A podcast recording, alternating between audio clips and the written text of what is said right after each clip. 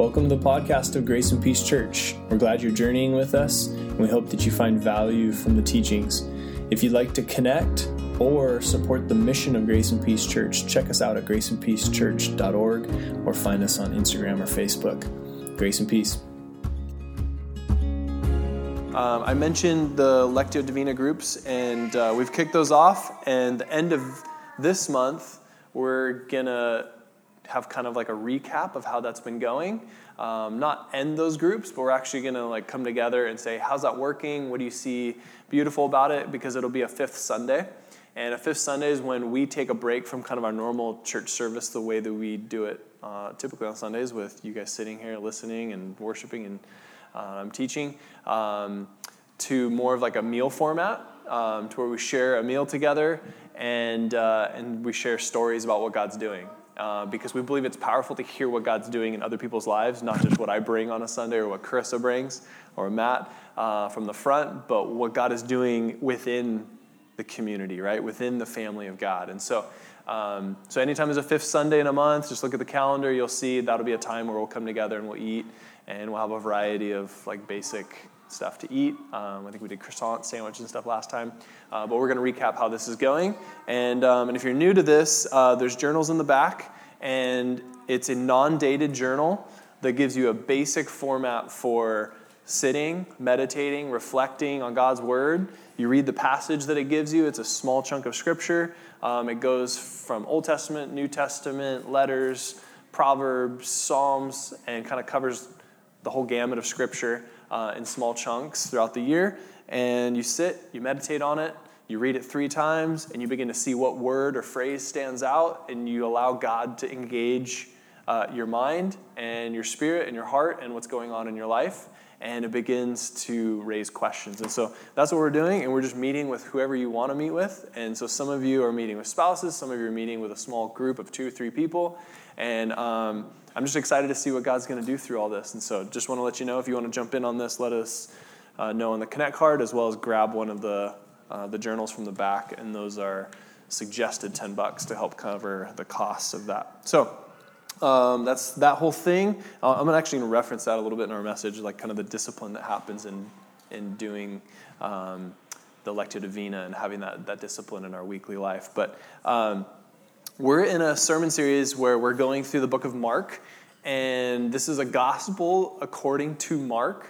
and this is him recounting Jesus' life, his interactions with people, and what it looked like to get the whole story of who Jesus is, what he's all about, and begin to see and learn from his teachings, as well as like the way that he engaged people in the community, and so then we can learn from that.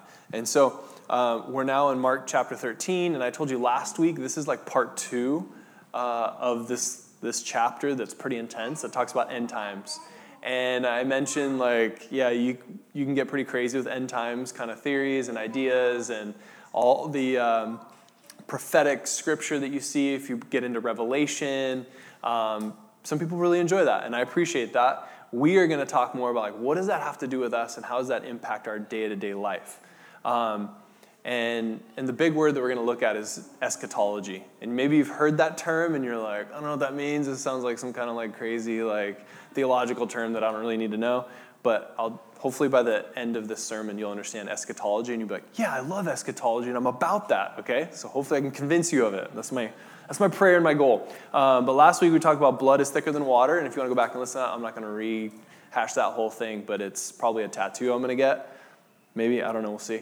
And then stay awake is the theme, the title of today. And so it's continuing on this conversation where Jesus is having about what will the end days look like and why it's important. Okay? So Mark chapter 13, I'm just going to read verses 32 to 37 because it's a lot of verses.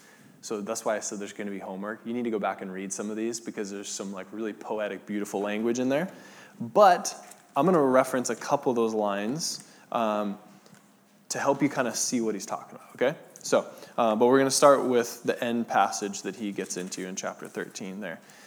So it says, "But concerning that day, or that hour, no one knows. So when we're talking about end times, and when he's talking about all these things that I'm going to reference here in a second, I'm going to give you an overview, no one knows. He's like, you can speculate. There's people throughout history that have been like, yeah, end times is happening. My mom said that my grandmother said that like during like World War II, like end times is here. The whole thing, the whole world's like coming down. God's coming back. Jesus is returning. The whole thing's going to happen.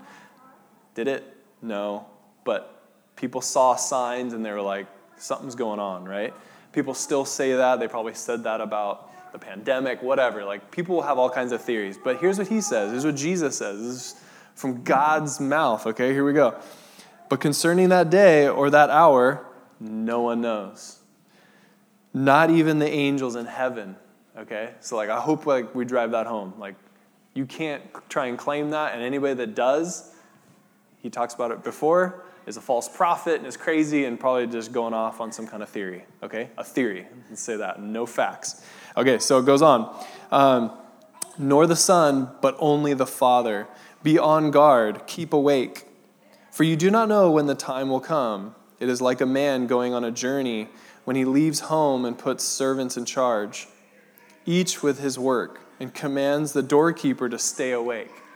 Okay, so he uses this picture of like a house, a owner leaving a house and just like keeping people in charge of that home. That's essentially us. He's kept us in charge. He's made us stewards over this home called planet Earth. We get the privilege of being able to do that, the honor. Like, it's very humbling that we get that. And then it goes on. It says, therefore, stay awake. It uses this theme of staying awake over and over. And I hope that doesn't, like, this whole woke thing doesn't, like, get tied into this at all, okay? Just, it's like, stay awake to what God is doing. Don't skew this, okay? I had to say that just because I know that's what can happen. For you do not know when the master of the house will come, in the evening or at midnight or when the rooster crows or in the morning, lest he come suddenly and find you asleep. And what I say to you, I say to all, stay awake. Stay awake. So that's why I titled it, Stay Awake. If you have a different translation, it probably says something along the lines of be diligent, be aware, be just watchful, be focused on like what's going on, like you're in charge of this home. The owner might come home at any moment, so be prepared. And so this is where we find ourselves. And these verses sum up a lot of what happened before this. So before this, you'll see there's a paragraph called Abomination of Desolation. Super poetic. Sounds like some kind of like punk rock band name, right? Abomination of Desolation.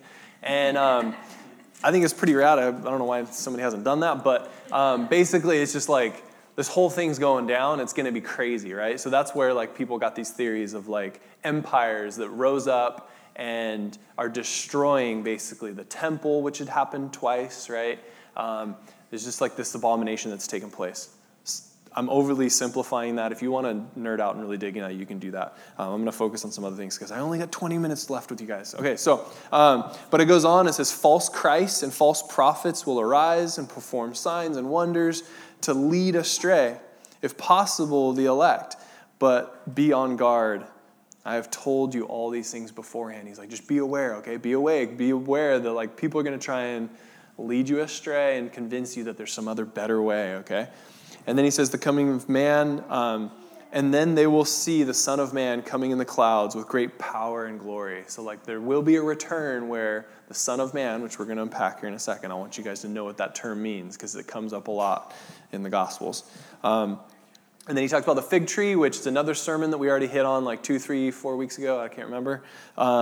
Where he says, heaven and earth will pass away, but my words will not pass away. And the fig tree is supposed to be a sign of like God coming and returning, okay?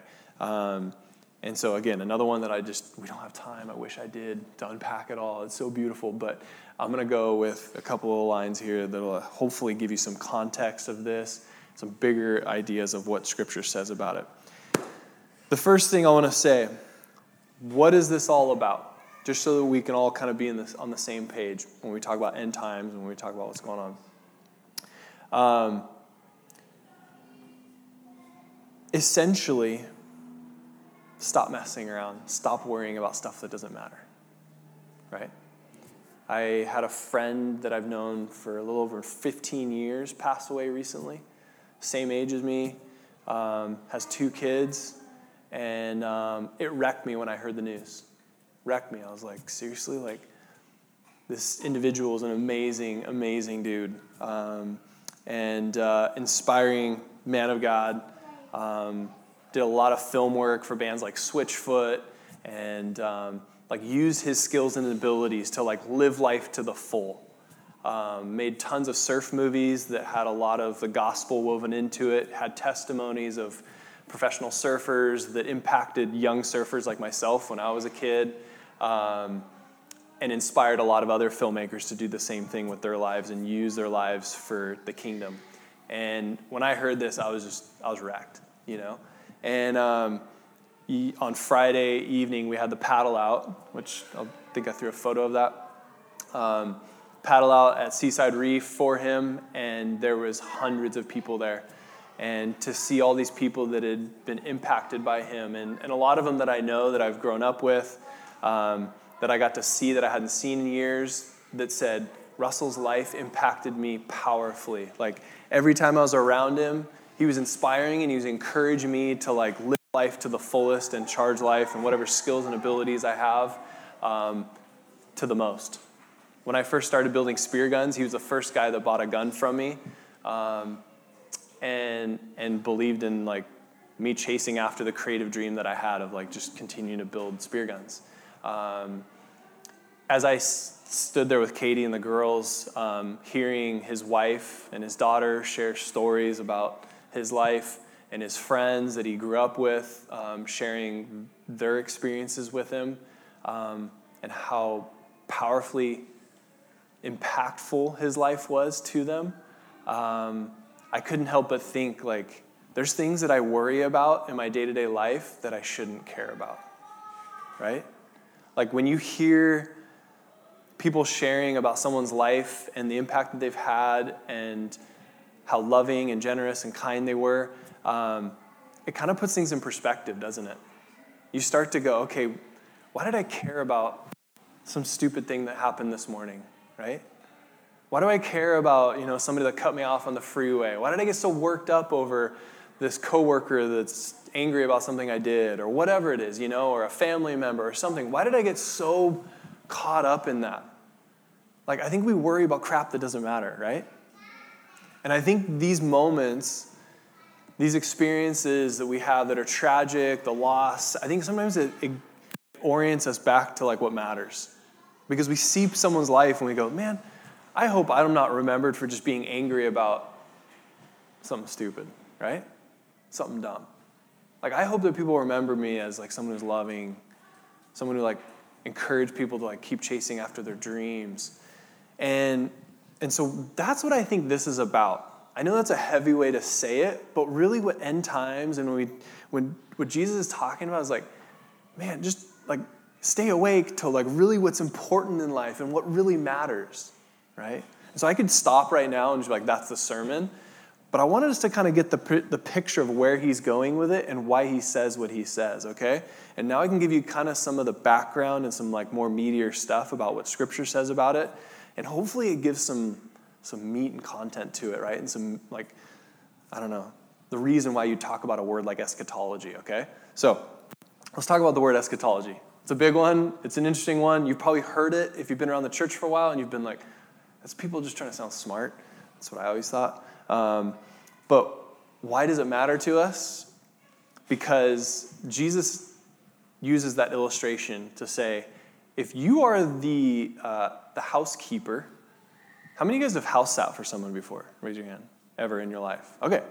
So you know what that's like. If someone puts you in charge of a home and they're like, hey, I'll be back in 1 week, you're like, cool, I can live in the house and just do whatever. And they're like, yeah, it's all you. Just make yourself at home, eat my food, use the dishes, the house, shower, whatever, everything. It's all yours. Just enjoy it. And you're like, okay. And you kind of some of us, we walk tenderly, right? We're like, I'm going to take care of this. But someone's like, oh, cool, live it up, And maybe you're in high school. If someone asks you to do that, you're like, let's party, let's do this, But what if that homeowner said, I don't know when I'm going to be back. Like it could be like tomorrow afternoon, I don't know, or it could be like a month from now. Would that change the way that you house sat for that person?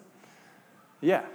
And that's the analogy that he gives us of like how we steward our lives, like the body we've been given, the relationships we've been given, the homes we've been given, everything. He's like, all of that, like I could come back tomorrow.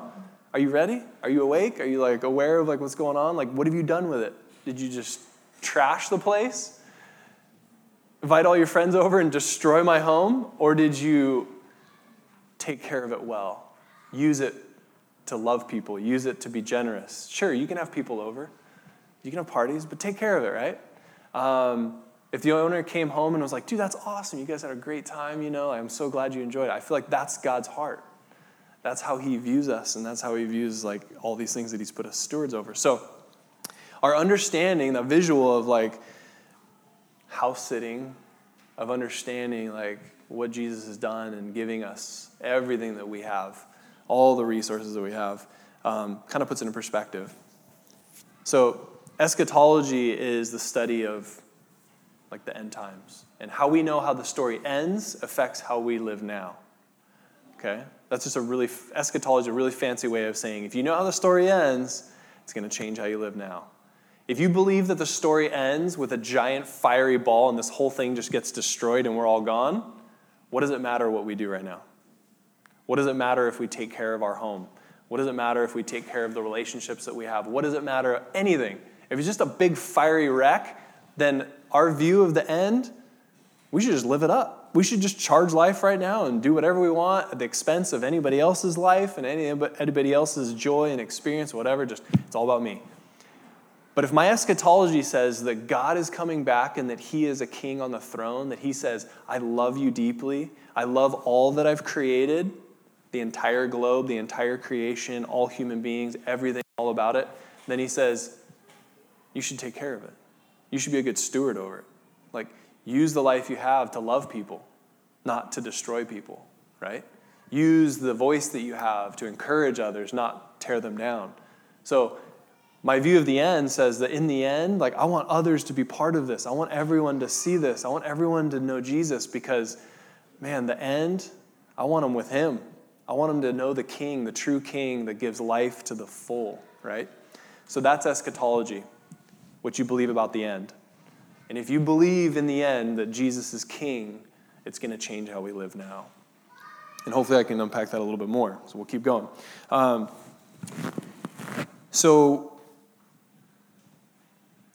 there's a term, and theologians call this the already but not yet. And it's this idea that God's kingdom is coming eventually, right? That it's going to be fully realized here, but it's partially here, right? Because Jesus says the kingdom is at hand. And he says it like, he's like, it's here. You can sense it just beneath the surface. It's around us. He promises us the Holy Spirit. Supernatural things happen all the time, but yet the kingdom isn't fully realized, right? People are given the freedom to destroy other people's lives. People are given the freedom to do whatever they want with their own life, right? So the kingdom's here, but it's not yet. It's not fully realized. Jesus isn't king on the throne fully for all of creation. He's here and he's giving people the choice. He's giving people the freedom to say, I want in or I want out. I'm going to do my own thing or I'm going to do your thing, Jesus. And that's really simplified, I know, but I just believe that the gospel should be simplified to this because that is what it's about. And so kind of some things to chew on is, do we believe that God's kingdom is here, that it's among us, but it's not quite fully realized yet? Do we believe that it's here, that we're invited to be part of it? We get to be participants in that. That's going to change. I know it's simple, but it's going to change how we live. Like if we truly believe that Jesus walks and his Holy Spirit walks with us, it's going to transform life. So we see this just so you can kind of see what Revelation says about it, because some of you are like, oh no, we're going to Revelation. But this is like the second to last chapter. Like you'll see the very end basically of what John's vision. John's the guy who had the vision that God gives him of what this will all look like. And here's kind of the vision of what it looks like, what the kingdom looks like, okay? So here he goes. Then I saw a new heaven and a new earth. For the first heaven and the first earth had passed away, and there was no longer any sea, which I'm kind of bummed about. That's not a good thing. I like fishing and surfing, okay? Kind of like, whoa, why are you getting rid of the sea? I saw the holy city, but I guess we're going to care about more important things, hopefully. I don't know. I saw the holy city, the New Jerusalem, coming down out of heaven from God, prepared as a bride, beautifully dressed for her husband. And I heard a loud voice, and this is where it gets good. It says, look, God's dwelling place is now among the people. Like, he's going to be king on the throne among the people. And it says, and he will dwell with them. That's not a throwaway line. That's like, he's going to be with us. Like, we get to hang out with him. And I know this sounds crazy, and it sounds like very like, I can't even imagine what this looks like. Like, this sounds like some kind of fairy tale kind of story. But it's like, this is God coming to be with us. It's what people experienced in Jesus. And it goes on. It says, they will be his people, and God himself will be with them and be their God. He will wipe every tear from their eyes. There will be no more death or mourning or crying or pain, for the old order of things has passed away. He who was seated on the throne said, I am making everything new. So how does this impact us? The promise that we see here is that God will be fully present with us. And I know that sounds like, really? Like, yeah, it's going to be like all the goodness, all the beauty, all the righteousness, all the love, everything that is encompassed in God is going to be here and fully realized with us.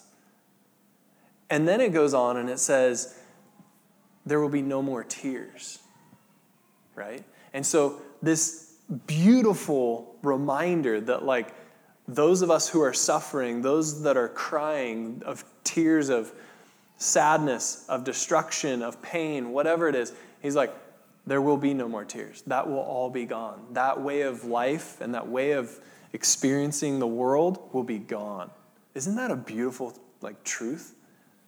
And he says, no more death.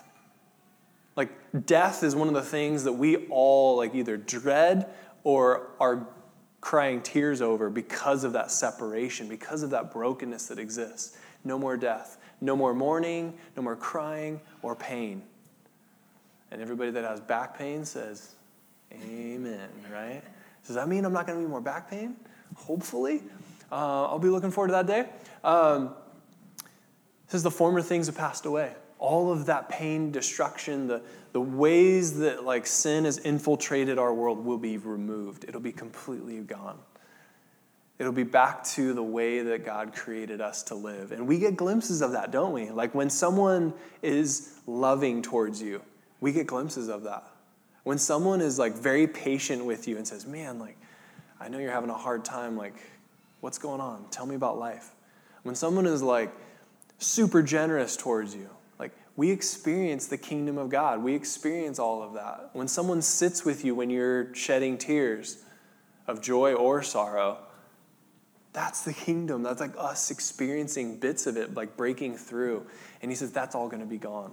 And that's a beautiful promise. When we talk about eschatology, that's the promise we have. Like the end times, this is the promise. This is the hope that we have in who Jesus is. And I hope that this is like either totally fresh to you and you're like, that's amazing. That's a beautiful truth. And so let me get into like even more meat of like what Jesus is referencing here, because this is where it gets super exciting. So when he talks about the Son of Man coming and returning and being on the throne and having this kind of power, what he's doing is using language that came all the way back from the book of Daniel. And maybe some of you heard of that book, and you're like, I don't know what that's all about. But like Daniel and Revelation are a lot of times tied together because there's so much end times convo in there. But just to give you a very condensed, simplified understanding of what Daniel did. Daniel and his entire community, the Jewish community, were taken into exile by Babylon. Babylon came, ransacked Jerusalem, takes them into exile. And so a culture, the Jewish culture that's centered around Yahweh, worshiping God in the temple, completely removed and put in a new country, basically. And now they're having to bow down to another king, okay? Daniel and his friends, this is where the story of Shadrach, Meshach, and Abednego comes from, right? So we're thrown in the fiery furnace because they're like, we're not bound down to the king, you know, like They were brought into the temple courts or the king's courts because they were wise, because they were considered, worthy of being with the king, and which also speaks to the people of God and the testimony of their obedience and their righteousness had an influence on the king. But essentially, what you see here is in Daniel, you see these stories of what his engagement was with the king, what that looked like, and then in chapter 7, you see this dream that he has, right? So this vision he has, and I'm gonna show you a quick Bible Project video because it can condense down this idea of what's happening really quickly, and then we're gonna wrap up with some cool thoughts. So check this out. The beasts, and like the friends, the king exalts Daniel and praises his God, which brings us to chapter 7. It's the pair of chapter 2 and the center of the book where all its themes come together. It's another dream, but it's Daniel's this time. And ironically, he can't understand the dream until an angelic messenger explains it to him. He sees a series of 4 beasts, one like a lion, then like a bear, then one like a winged leopard, each of these symbolizing an arrogant kingdom. And last of all is a super beast, identified as a really evil empire, and it has lots of horns, a common symbol for kings in the Old Testament, and there's one specific horn who is an image of an arrogant king who exalts himself above God and persecutes God's people. Now, they are symbolized by a figure called the Son of Man, who's an image for both God's covenant people, but also for their king from the line of David. But then all of a sudden, God, who's called the Ancient of Days, comes and he sets up his throne. He destroys the super beast and he exalts the Son of Man on the clouds, where he comes up to sit at God's right hand and share in God's rule over the nations. We can look back now and see how all of these stories in the first half fit together. The 3 stories of faithfulness despite persecution, these are meant to offer hope to God's suffering people among the nations. But they suffer because human kingdoms have rebelled against God and have become beasts. And so these visions encourage patience, that God's people are to wait for him to bring his kingdom and rule over our world and vindicate his suffering people. But it raises the question about when God is going to do that, and that's what these final 3 visions set out to explore. In chapter 8, Daniel has an... So, empires existed and have always existed that have been destructive, damaging.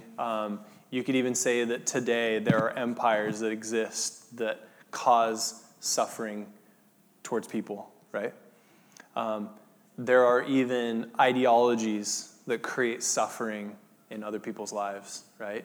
So what Daniel had a vision of is empires, cultures, ideologies that basically go against what God says, that are competing, that are out for basically what he says is like selfish gain, right? They're unrighteous. They're out to destroy. They're out to just take care of number one, and that is it. And so this vision he has of is God crushing those empires, that those empires are taken out completely. And what Jesus does is he says, I'm coming to basically abolish that, remove all of that, and say, I'm bringing in this new kingdom that has always existed, but it's a way of living that is beautiful, that is good, that is loving, right? That doesn't use force to bring people into submission, right? It uses love and generosity, and has all these beautiful characteristics of ways to live that is life-giving for people. And so when Jesus talks about the end times and what's happening is he's going to be on the throne, and this is a vision that as Jesus is talking to an audience, a Jewish audience that would have understood Daniel, they would have been oh, so you're ushering in this kingdom that's going to remove all of these empires that are destructive, that are damaging, that cause death and destruction, right? They would have been oh, nice, all right, I want to be part of that, right? That's why when Jesus rode in on a donkey, people were dude, he's coming in. He's going to destroy Rome. He's going to bring in the empire, the kingdom of God, and it's going to be all good again. But Jesus comes in and does it subversively, where he says, no, you're going to love people. You're going to lay down your life for other people. You're going to go and you're going to be generous when other people are taking. And people are whoa, that's a different way of doing stuff. And Jesus is no, this is the way of the kingdom of God. This is the way that is good. And so this idea of Son of Man is meant to bring new life, and it's meant to destroy these other empires. So I want to show you one more short clip that gives you big picture perspective of what Daniel's doing and what Jesus is doing here. So check this out. All of a sudden, this king comes to ruin. Now, there's been endless debate about what all of these visions refer to. Many see a clear connection to the exploits of the Syrian king Antiochus in the 160s BC. He killed many faithful Jews in Jerusalem and set up idols in the temple. Others think it points forward to the Roman Empire's role in the execution of Jesus and the destruction of Jerusalem and the temple in AD 70. And still others think it will be fulfilled in future events that have yet to happen when Jesus will return. Now, the problem is that the symbols and the numbers, they don't quite match any of these views perfectly. But it opens up the possibility that, in a sense, they are all right. The book of Daniel has been designed to offer hope to all future generations of God's people. It did so in the days of Antiochus' empire, and it has ever since. This is why Jesus could use imagery from Daniel to describe and confront the oppressive leaders he confronted in Jerusalem. This is why John, the visionary who wrote the Revelation, could adapt Daniel's visions and apply them to Rome of his day and also all future oppressive empires. And so the point of Daniel is that all generations of readers can find here a pattern and a promise. It's a pattern that human beings and their kingdoms become violent beasts when they glorify their own power, when they redefine right and wrong, and don't acknowledge God as their true king. But Daniel also holds out a promise that one day God will confront the beast. He will rescue his world and his people by bringing his kingdom over all nations. And so for every generation, this book speaks a message of hope that should motivate faithfulness. And then all of a sudden, eschatology should motivate faithfulness. Now, there are always going to be people that will come in and hijack the message for selfish gain. What Jesus says here is be awake, be aware that the kingdom is at hand, be aware that God is here and he's going to be doing a new thing. He's always part of that, and we get to be participants in it. In 2 Peter 3:13, it says, but according to his promise, we are looking for a new heaven and new earth in which righteousness dwells. So we get to be part of that, like where this righteousness dwells in us. We get to be part of ushering that in, and eventually it'll be fully realized. That's why I mentioned the already, but not yet. It's not fully realized until Jesus comes back. And the beautiful thing is that he says, the hour is unknown. It doesn't matter. What matters is that we know that Jesus is on the throne, and then he invites us now to be agents for change, people of the kingdom, people that go and love people generously and in crazy ways. And so Daniel had this like very poetic way of describing something that actually is really simple, that God is on the throne, that we are to make him a priority in all that we do, rather than seek selfish gain. And Daniel, I think he's almost like what we would consider like a modern day songwriter. Many of you probably listen to artists that have lyrics to songs that are poetic, that resonate with you, that you go, oh, that's such a good song because I think it speaks to a beautiful truth. I don't know if any of you listen to Switchfoot or John Foreman. He has a very lyrical way of describing injustice that exists, but also giving hope. And that's what Daniel's doing, is like he's describing the injustice that exists, but also saying there is hope. Like the beasts will be defeated. Like Jesus comes to defeat all of that destructive pattern that exists in our world, destructive evil, and he will make all things new. The new heaven, the new earth, it'll all be here. And I had Matt mentioned a conversation that John Foreman actually had with someone at Point Loma as he was interviewed, and talking about how like why he never stops talking about injustice in his songs. And he said, well, it's kind of like the sand kernel that happens inside a clam that eventually turns into a pearl. That sand kernel irritates it so much that it begins to create that glaze that happens that turns it into a pearl. And he uses that illustration to talk about how like that irritation like that irritation of injustice that exists continues to like bother us to the point of doing something about it. And then you end up with this beautiful thing where people have taken action. People are pushing back the darkness by loving people. People are standing up for the rights of the oppressed, right? That's the pearl that happens in the end. And so that irritation that keeps happening in our lives, it's kind of a good thing.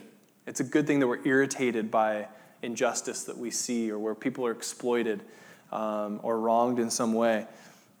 That calls us to loving. It calls us to being awake, as he says, to being aware of the needs of others. And so please, for the sake of finding freedom, I think, in your life, and for the sake of others finding freedom, stay awake.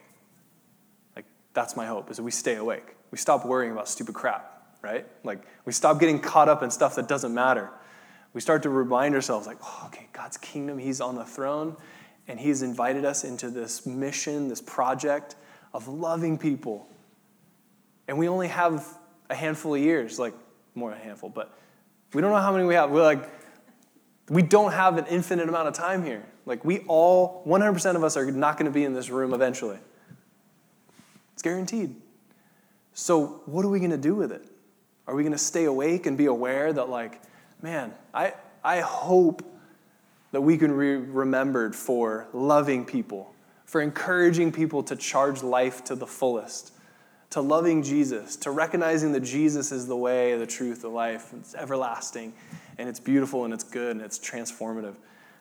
I hope that we can be remembered for that and not remembered for stupid stuff that doesn't matter and that we get caught up in, right?